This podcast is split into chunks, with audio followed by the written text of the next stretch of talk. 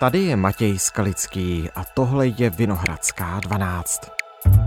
Hokejový brankář Julius Hudáček po dvou dnech skončil v týmu Kladna. Po nátlaku fanoušků s ním klub ukončil spolupráci. Jeho příchod vyvolal vlnu kritiky, protože působil v minulé sezóně v KHL. Tamní ligu režim využívá k propagaci války na Ukrajině. Hudáček se chce bránit právními kroky, píše iDnes.cz. Po bleskovém rozchodu s Kladnem po Golmanovi hned sáhl německý Frankfurt. Navíc si měl Hudáček údajně skladna odnést za pouhé dva dny odstupné 370 tisíc korun. Když hrajete v ruské KHL hokej, podporujete tím Putina? Kladno si myslelo, že ne.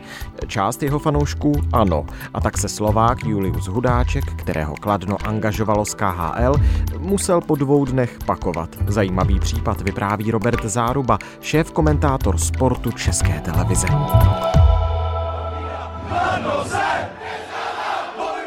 Dnes je pátek 12. ledna. My ta pravá síla jsme! Dobrý den, vítejte tady u nás ve Vinohradské 12, díky, že jste přišel. Dobrý den, děkuji. Dva dny Hudáčka nakladně. Celá ta kauza možná skončí i u soudu, protože Hudáček se chce bránit. Jak jsem četl, vydal takové prohlášení, tvrdí, že nikdy Rusko v ničem nepodporoval, byť tu poslední sezónu strávil tedy v kazašském týmu Baris Astana, který je součástí kontinentální hokejové ligy. To je ta nejnovější informace. Je to podle vás celé ještě nějak přehledné? Vyznáte se v tom? Není to zase tak nepřehledné. On se nechce soudit s Kladnem, ale s těmi lidmi, kteří ho podle jeho názoru pomluvili nebo mu zhoršili jméno a tím pádem vyjednávací pozici.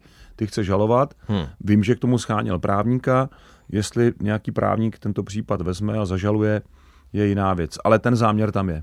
Roberte, vysvětlete mi prosím, účast hráče v KHL, to angažma jakékoliv, v jakémkoliv týmu, ať už je to kazašský, anebo přímo ruský, znamená automaticky podporu ruskému režimu a Vladimíru Putinovi? No a to je právě na téhle kauze, na tomhle případu je to možná ten nejzajímavější aspekt, protože Baris Astana je vnímán na tom žebříčku podpory možná na jednom z těch posledních hmm. míst s hmm. ohledem na to, že Kazachstán zahájil jako země, zahájil ten proces určité emancipace.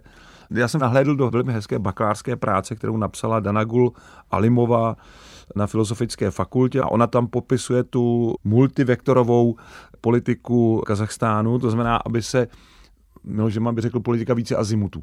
Jo. Aby se Kazachstán podíval trošku jinam, než jenom e, orientací na Rusko. Jenomže KHL je v soutěž financovaná petrodolary, neboli petrorubly. Jo, je to vlastně 80% té kazašské ropy proudí ruským systémem, takže oni jsou závislí na té podpoře z té centrály KHL.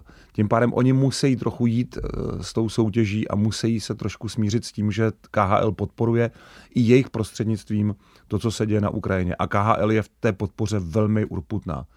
A tím pádem přestože Baris Astana to prostředí kolem toho klubu, když je doma, když řekněme by měl mluvit sám za sebe, tak by rozhodně tu válku nepodpořil, mm-hmm. ale účastí v KHL a participací na tom podporování, na tom projektu téhle soutěže, která se staví velmi politicky v Rusku, tak eh, to podpora je. A KHL přímo po klubech eh, nebo po hráčích vyžaduje nějaké prohlášení, deklaraci podpory tomu, co dělá Putin na Ukrajině? Je známý ten případ uh, minulé sezóny, kdy Dmitry Jaškin, Čech ruského původu, hmm. vyjadřoval velmi silně tu podporu, musel ji vyjádřit jako kapitán Petrohradu, Petrohrad, CSK Moskva, Dynamo, takové ty nejsilnější kluby, ale i kluby ze Sibiře, které jsou na tom finančně velmi dobře, tak v té podpoře rozhodně nelení. Jestli musí nebo ne, to je, to je jiná otázka. Nevím, jestli tam je, dokonce neproběhla i nějaká výměna, o tom se spekulovalo, kdy původně byli někteří, dokonce i hokejisté, ale hlavně členové realizačních týmů povoláni na frontu, a výměnou za to, že se tenhle rozkaz zrušil a zrušilo údajně sám eh, Vladimír Putin, tak eh, výměnou za to vlastně slíbili, dobře, my vám ty lidi necháme, ale potřebujeme od vás, abyste podpořili celou tu akci, kterou my teď na Ukrajině provádíme. Takže my vás necháme být, my vás necháme pracovat v klubech, ale vyjádřete nám tu hmm, podporu. Takže je velmi pravděpodobné, protože tohle informace se nedá potvrdit oficiálně, ale vypadá to velmi logicky, tak uh, něco takového tam mohlo proběhnout. A jak říkám, KHL v tomhle jako hokej vždycky byl součástí e, v Rusku té velké politiky. Tak to je, je to jedno z těch největších propojení mezi politikou a sportem, jaké si můžeme představit. A Julius Hudáček jako hráč KHL, a o tom se teď prostě vedou ty debaty, v tomto směru podpořil nějakým způsobem Rusko? Máme o tom nějaké důkazy, protože on tvrdí, že ne. Já myslím, že on osobně to nikdy neudělal. Neznám takový případ, ale účastnil se akcí, kde to bezpečně proběhlo. Mm-hmm. Protože už jenom tím, že startujete na stadionu, kde vás vítá velké písmeno Z, tak eh, to asi samo už o něčem vypovídá. Ale vy jako hráč s profesionální smlouvou nemůžete říct, tak pardon, pánové, tady já hrát nebudu. To prostě nejde. Takže já věřím tomu, že úmysly eh, Julia Hudáčka byly upřímné, že i ta jeho výpověď je upřímná, ale bohužel on se na tom prostě podílel, byť teda nevědomky. Citujeme část vyjádření, které Julius Hudáček poslal redakci Sport.cz. Především chci jasně a důrazně prohlásit, že jsem a vždy jsem byl naprosto jednoznačně proti válce na Ukrajině. Chci také zcela jasně zdůraznit, že jsem nikdy slovně ani žádným gestem či jinak nevyjádřil podporu ruskému režimu. To je holý fakt a snažit se mi namluvit něco jiného je účelová manipulace. Proč po takovém hráči sáhlo středočeské kladno? No, to je dobrá otázka. A je to vlastně asi základní teze celé té debaty o tom, co se stalo. Hmm. Já myslím, že tam byl původně ten úmysl oddělit tu politiku od sportu a nevnímat jí. A byla tam snaha pomoci klubu v těžké situaci, protože Kladnu se zranil Adam Brýzgala, velmi nadějný brankář, který už nakoukl do kabiny národního mužstva a na něm měla stát celá ta sezóna a e, zranil se. A teď eh, se hledal tedy druhý brankář, který by tomu klubu pomohl a protože Julius Hudáček ve stejné době hledal angažmá někde v české extralize hmm. a byl těsně před dohodou eh, ve dvou českých klubech, tak jak si se tyhle ty dva směry potkali a vzniklo z toho tohle krátké angažmá, kde tedy Kladno jednoznačně nedocenilo úplně význam toho kroku. Ne, ne teda sportovní význam, ten si myslím, že je v pořádku, ale ten význam společenský. Myslíte, že to nedomyslelo? Já nedomyslelo. Narážím právě na slova vašeho kolegy z České televize, hokejového experta Milana Antoše, který psal na Sport.cz, že to Jaromír Jágr přímo konkrétně nedomyslel. Skutečně si myslíte, že člověk nesoucí na zádech dres s číslem 68 takovouhle událost nedomyslí? Mm, já si myslím, že ano. Bohužel to se prostě stalo. On si možná jako neuvědomil, že Astana je opravdu součást KHL, hmm. která se staví k té současné válečné agresi tak, jak se staví. To znamená plnou podporou, až řekl bych propagací ruských vojenských sil, které ten konflikt vedou. A tohle si zřejmě prostě Jaromír Jágr neuvědomil a bylo dobře, že dostal vlastně zpátky tu reflexi, že eh, hráč, který si vybral na dres tohle číslo, tak eh, tímhle tím to trošku jako znehodnotil, zradil a je dobře, že to vzal zpátky. Vážení fanoušci a partneři klubu, rytíři Kladno oznamují, že došlo k ukončení spolupráce s golmanem Juliusem Hudáčkem. Toto rozhodnutí jsme učinili po zvážení všech aspektů souvisejících s jeho angažováním. Čeká nás nejdůležitější část sezóny a věříme, že do ní půjdeme s fanoušky, partnery a všemi podporovateli našeho klubu jako jeden tým. Rytíři Kladno. A je to rozhodnutí, nebo bylo to rozhodnutí Jaromíra Jágra možná pochopitelné z toho ohledu, že skutečně jde po těch zejména sportovních výsledcích a prostě tohle to ne, že jenom nedomyslel, ale prostě to trošku odstavil na druhou kolej. Domýšlím to, neznám jeho eh, myšlenkové pochody. Ale ten odhad je, si myslím, velmi blízko k pravdě. Že to tak Jaromír Jágr opravdu eh, vnímal, že to je sportovní záležitost a že do toho politiku nikdo tahat nebude, ale politiku do toho tahá KHL, ne nikdo jiný a jsou věci, které jsou ve slušné společnosti prostě nepřijatelné a tohle je jedna z nich. V Rytířích Kladno to rozhodnutí, myslíte, bylo jednomyslné přijmout takového hráče právě do týmu, nebo si prosadil Jaromír Jágr svou? Rytíři Kladno jsou klub, do kterého se špatně kouká dovnitř. Podle toho vnějšího obrazu se zdá, že Jaromír Jágr opravdu tam rozhoduje o maličkostech a rozhodně by si nenechal ujít rozhodnutí v takovéhle závažné situaci. Dělám mikromanagement. Ano, nechtěl jsem to použít, ale myslím si, že to tak trošku je občas a tím, jak do toho teďka hraje a připravuje se na ten svůj poslední start a jediný už v NHL, tak tím se to trochu jako všechno časově komplikuje. Takže ano, já si myslím, že tam to rozhodnutí bylo jednomyslné, protože ho udělal jeden člověk a udělal ho na návrh teda Radka Smoleňáka, který se k tomu přihlásil jako hráč, uh-huh, uh-huh. což je další teda zajímavá věc, že hráč vlastně tady vykonal eh, činnost agenta, taky zajímavý aspekt celého toho případu, ale to rozhodnutí určitě udělal Jaromír Jágr. Fanoušci se ozvali. Fanouškům se to prostě nelíbilo, minimálně jejich části. Oni jsou nakladně, jestli to dobře chápu, minimálně dvě takové velké fanouškovské skupiny. Ano. Obě dvě vydali krátká prohlášení na sociálních sítích, přičemž tedy eh, jedním to úplně nevadilo a těm druhým, takzvaným haldařům, se to tedy jako ostře nelíbilo, jo, s tím krokem nesouhlasili, že by takový hráč měl hrát právě v rytířích Kladno. Instagram Haldaři Kladno. Pro nás je čest, názorová konzistentnost a smysl pro spravedlnost víc než pár bodů v tabulce a momentální osobní prospěch. Je právě tohle prohlášení tím, které nakonec donutilo rytíře Kladno otočit a s Juliem Hudáčkem po dvou dnech rozvázat ten kontrakt? Těch vlivů tam bylo bezpečně víc. Já si myslím, že si do toho eh, své řeklo město Kladno, které financuje kladenskou hokejovou mládež a ne zrovna malou částkou a pořád má uvnitř toho klubu nějaký vliv a snaží se ho uplatnit a myslím si, že v tomhle případě se tak stalo. Takže se tady opět slili dva proudy, minimálně dva proudy. Ten proud fanouškovský, na který Jaromír Jágr pořád hodně dá. Mm-hmm. On chce mít ty lidi na své straně, bojuje o ně, nakladně velmi nízká návštěvnost a tohle by ještě jako podkoplo. A pak tedy ten ekonomický tlak trochu si myslím i z města, který vedl k tomu, že Kladno teda nakonec z toho angažmá ustoupilo.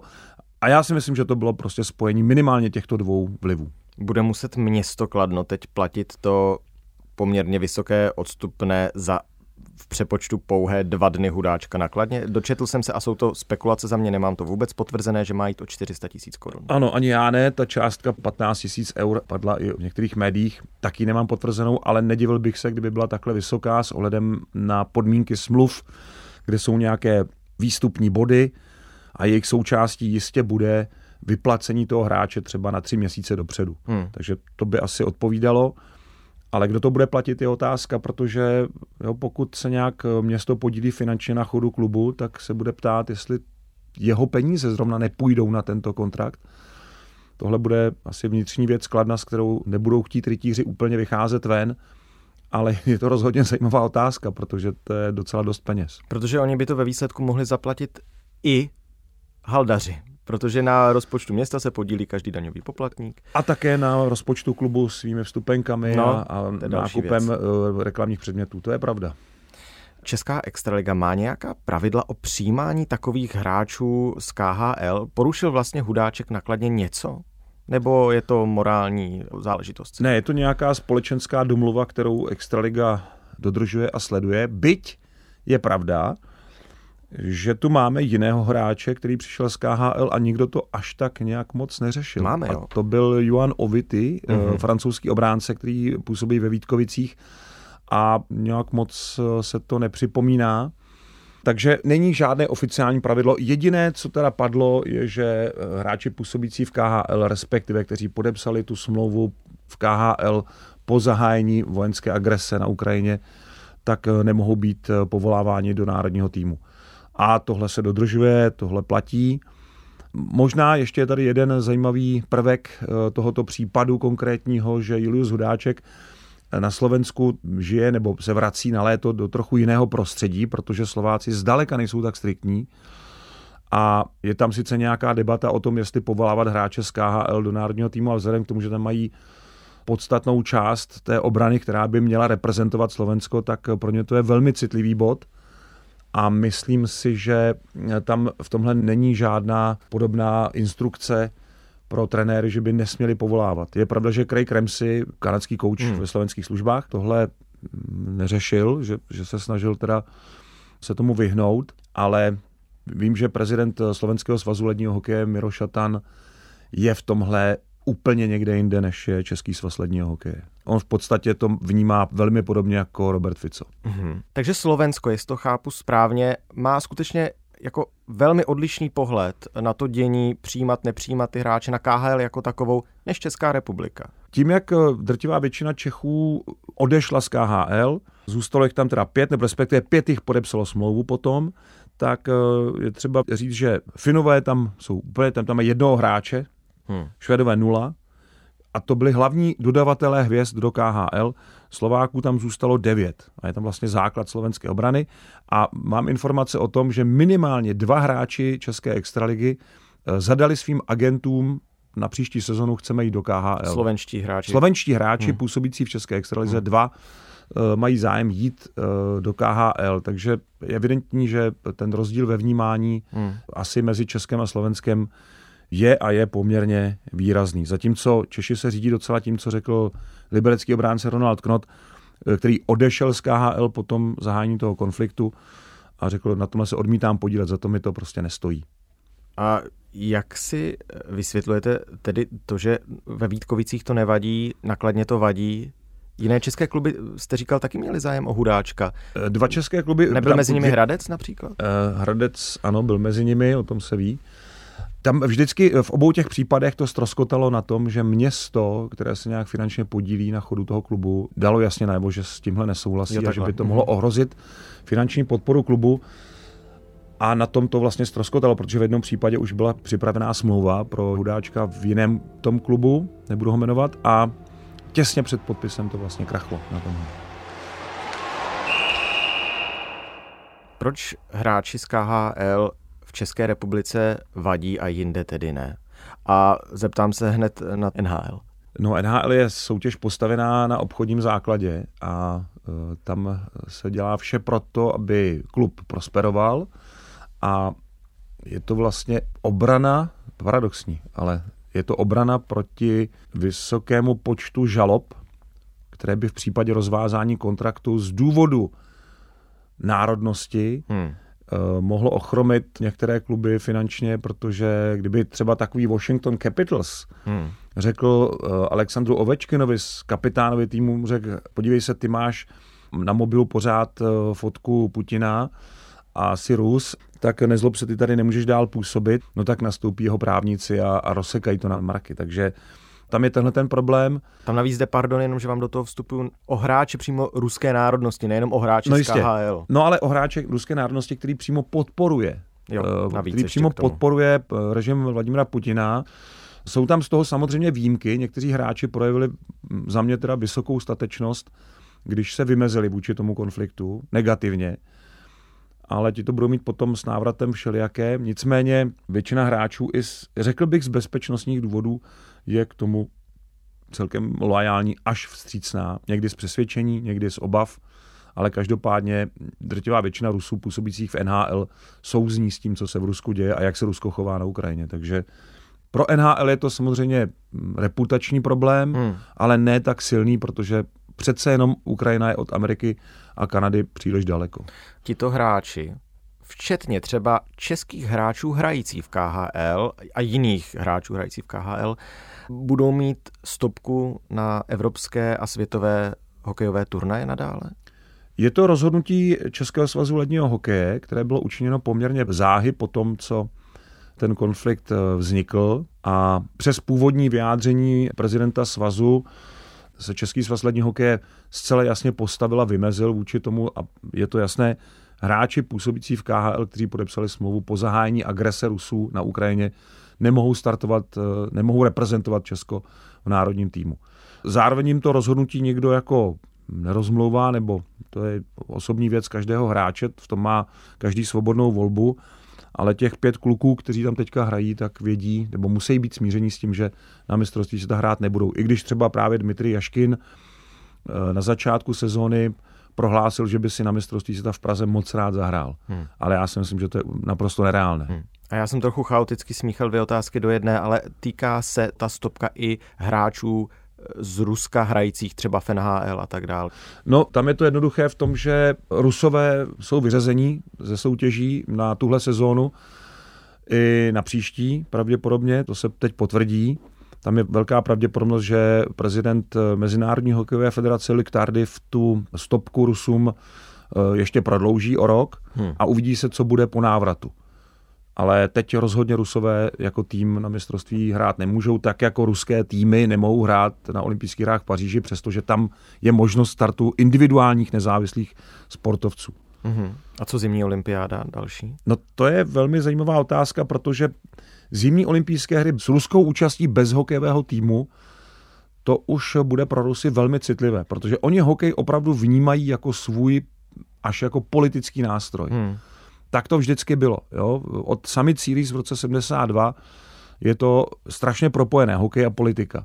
A tohle jako si neumím moc představit, že by oni na tohle přistoupili. Tam bude obrovský tlak z obou stran tedy od odpůrců toho, pokud válčíte stále na Ukrajině, nemůžete prostě mít svůj tým, který bude reprezentovat.